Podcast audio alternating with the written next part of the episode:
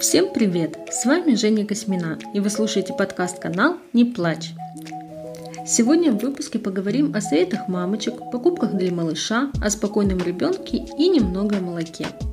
С того момента, как я сообщила всем, что беременна и у нас будет малыш, вокруг меня мамочек стало еще больше, и советов от них тоже. Одни рассказывали про виды памперсов, фирмы и как круто ими пользоваться, другие, наоборот, придерживались другого мнения. Говорили про пеленки-треугольники и вечную стирку. Я не знаю, как поступают в этих ситуациях другие, но я все слушала и пропускала половину информации. Хотя честнее сказать не половину, а девяносто процентов мимо, потому что мой мозг не был к этому готов. У меня был еще совсем маленький животик, я еще ходила на работу. Информация о всех этих детских штучках была для меня далека. Но так как я почему-то не могла сказать, что мне пока не интересна тема памперсов, то слушала, кивала головой и задавала уточняющие вопросы. Иногда даже записывала в заметках.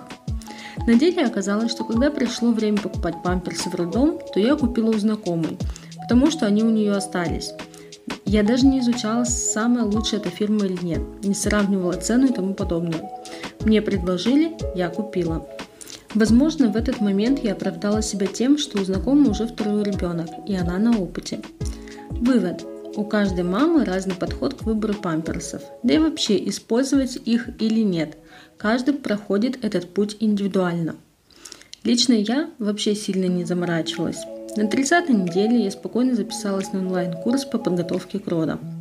Рекламу этого курса я делать не буду, но если вы готовитесь к материнству, то обязательно запишитесь и пройдите такие курсы, неважно у кого. Даже если вы мама с опытом, это будет полезно. Даже если вы для себя вынесете всего лишь двадцать процентов полезной информации со всего этого курса, вам станет спокойнее. Тем более, если вы первый раз рожали, предположим, три года назад, десять лет назад, да даже год назад, то уже многое могло поменяться. И сертификат стал электронный, и пупок зеленкой мазать нельзя, и температура от роста зубов теперь не бывает у детей. После прохождения курса сумки в роддом у меня были собраны по списку, и ничего лишнего там не было. На курсах хорошая и добрая женщина в нескольких уроках объяснила, что нужно взять с собой в роддом.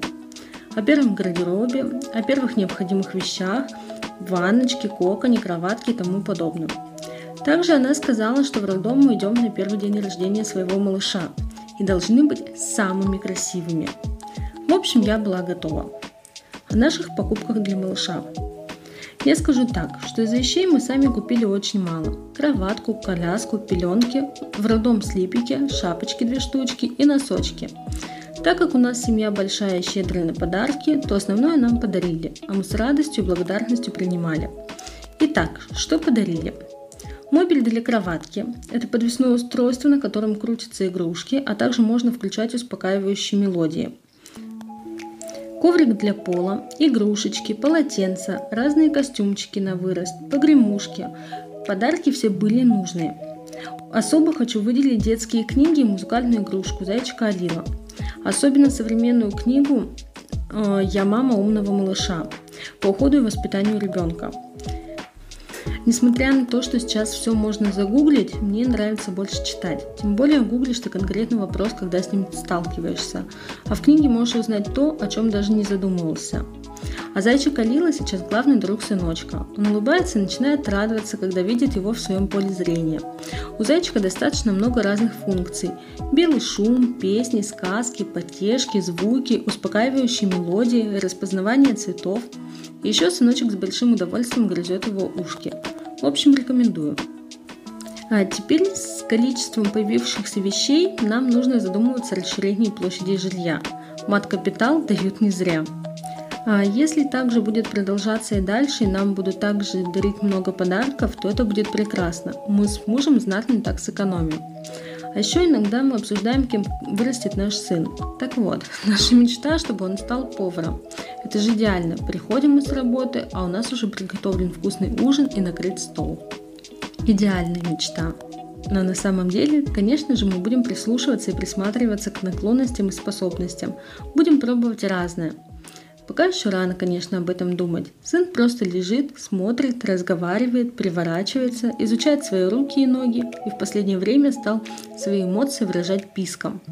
Многие говорят, кстати, что нам повезло со спокойным ребенком. Я думаю, что здесь все зависит от родителей и их состояния. Мы с мужем стараемся придерживаться режима, какой-то дисциплины. Дома создаем уютную, спокойную атмосферу. Это не значит, что мы разговариваем шепотом, но и музыка у нас целыми днями на всю громкость не играет. Поэтому секрета я не раскрою. Чтобы ваш ребенок был спокойным, надо принять то, что вы теперь родитель и не принадлежите только себе.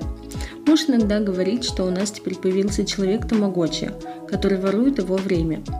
Ребенку нужна забота, любовь, тепло, сухая и чистая одежда и родители, которые уверены в своих действиях и уверены, что их действия не причинят ребенку вред. Первые дни я тоже боялась брать сына Кроху на руки, но я вдыхала, выдыхала, улыбалась и брала на руки уверенно, хоть мой мозг в этот момент кричал, что тебе страшно, вдруг ты сделаешь что-то не так, а вдруг сейчас упадет, а он заплакал. Но я прогоняла эту мысль и знала, что для малыша сейчас гарант его безопасности я. Он должен быть во мне уверен, а чтобы он был уверен, я должна быть уверена в себе сама. Да и материнский инстинкт взял верх, все получалось само собой. Во время беременности, кстати, у меня появилась защитная реакция организма на нехватку воздуха. Раньше я могла спать накрытой одеялом с головой всю ночь, и мне было хорошо и комфортно. Во время беременности я боялась одеяла над своим лицом до жути. Мне казалось, что я сейчас задохнусь и мне нечем дышать. Муж иногда специально проводил надо мной эксперименты и говорил, что небо падает. Родители всегда должны быть спокойны и собраны. Не должно быть паники и страха в их глазах. Малыш все чувствует. И вот когда появится это умение ловить уверенность в действиях, тогда ваш ребенок и будет спокоен. Но еще когда, конечно, он сыт и выспался. Кстати, о сытости. Кормлю я грудью и совсем в экстренных случаях дорога или поход в торговый центр с смесью. С пяти месяцев начала давать детское пюре и картошку с молоком. О кормлении грудью у нас с мужем были разные мнения. Он настаивал, что в книжке пятьдесят седьмого года домоводства написано кормить по времени и двадцать минут максимум. А я придерживалась мнения, что кормить нужно по требованию. На то мы решили: моя грудь, мое молоко, кормлю по требованию, а спим по режиму. Я даже представить не могу, ребенок захотел кушать и кормить еще только через десять минут. И что теперь, стоять, смотреть и слушать, как он плачет?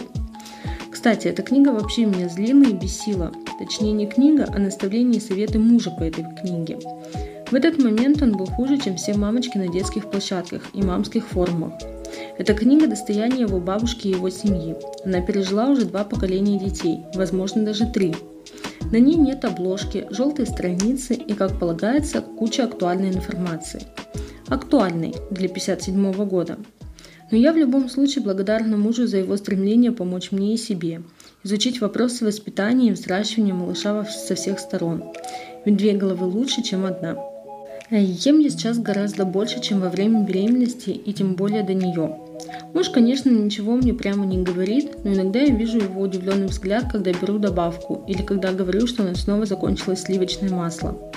А совсем недавно я гостила у родителей и достала костюм Снегурочки, а мой папа говорит: «А зачем ты его достаешь? Ты же в него не войдешь. Ты же у нас хорошо кушаешь». В общем, на папу я не обиделась, а даже порадовалась, так как для родителей я и моя сестра, мы, кстати, двойняшки, всегда кожа до кости. Пока ко мне прибавилось семь килограмм. Поэтому я могу родителям отвечать, что теперь у меня кожа до кости и семь килограмм мяса. Что я хочу сказать в конце этого выпуска?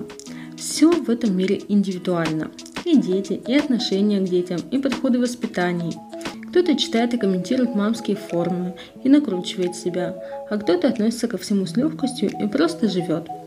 С появлением малыша мама все может. Это заложено природой.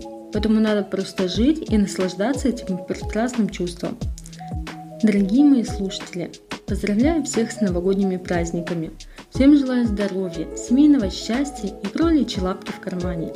Следующий выпуск выйдет в январе-феврале. Точнее сказать не могу, но постараюсь не затягивать.